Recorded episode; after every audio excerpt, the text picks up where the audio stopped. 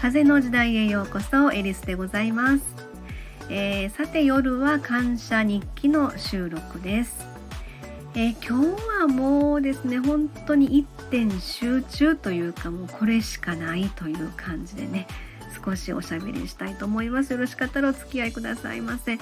えー、ちょっと昨日もお話ししたんですが今日3月13日からスタートいたしました、えー、まあ、有料コンテンツの配信ということで、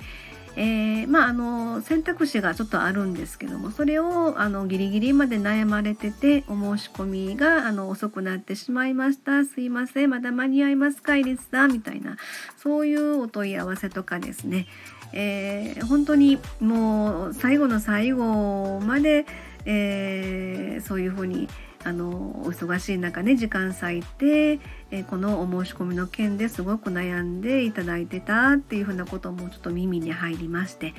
えー、それからまあ何て言うのかなちょっと最近の近況をお話を聞かせていただきながら、えー、申し込みすごくしたかったんだけどもなかなかバタバタしててできなかったんです。で今日今から間に合いますかみたいなこととかですね、えー、そんな感じのお問い合わせが今日数件ありまして。うん、もうそれはほんまにもう十分です。ありがとうございます。大丈夫ですよ。みたいな感じでね本当にもうね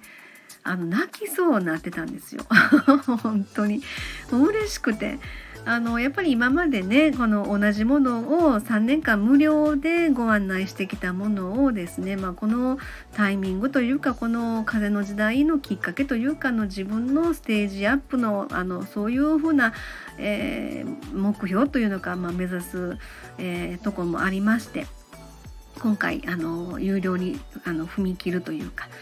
えー、であのここに来てですね私ものすごくこれ勇気いただいたんやなっていうことを改めて感じたんですね。そうそういう風な自分になれたというのかもうそれが一番の感謝やなっていうふうに思ってました。あのやっぱり無料でね、えー、この間もちょっと別のところでお話ししてますけど無料配信やから誰も文句言えへんやろなっていう風なところで自分の中のちょっとした安心感安堵感っていうのもあるかもしれないんですけどやっぱりそこまでの成長っていう風な感じもあって今回のこれ有料配信にしたこときっかけになって私ものすごいですね。あの自分の中でえー、あなんか自分で言うのも変なんですけどちょっと成長したんちゃうみたいな感じのことがですね 自分のこのハートの何でしょうねものすごく熱いものが込み上げてくるんですよね。もうここ数日間毎日なんかこうお申し込みがあったら涙ちょちょぎれるみたいな感じのことがあったんですけどね。まあそんな感じでございました。本当に嬉しい今日も一日でございました。はいえー、まあ、こんな感じで今日も本当に一日感謝の日でした、えー、寝る前にまたね今日の感謝を声に出して、えー、脳内に映し出して感謝の脳みそで今日は本当気持ちよく寝れそうな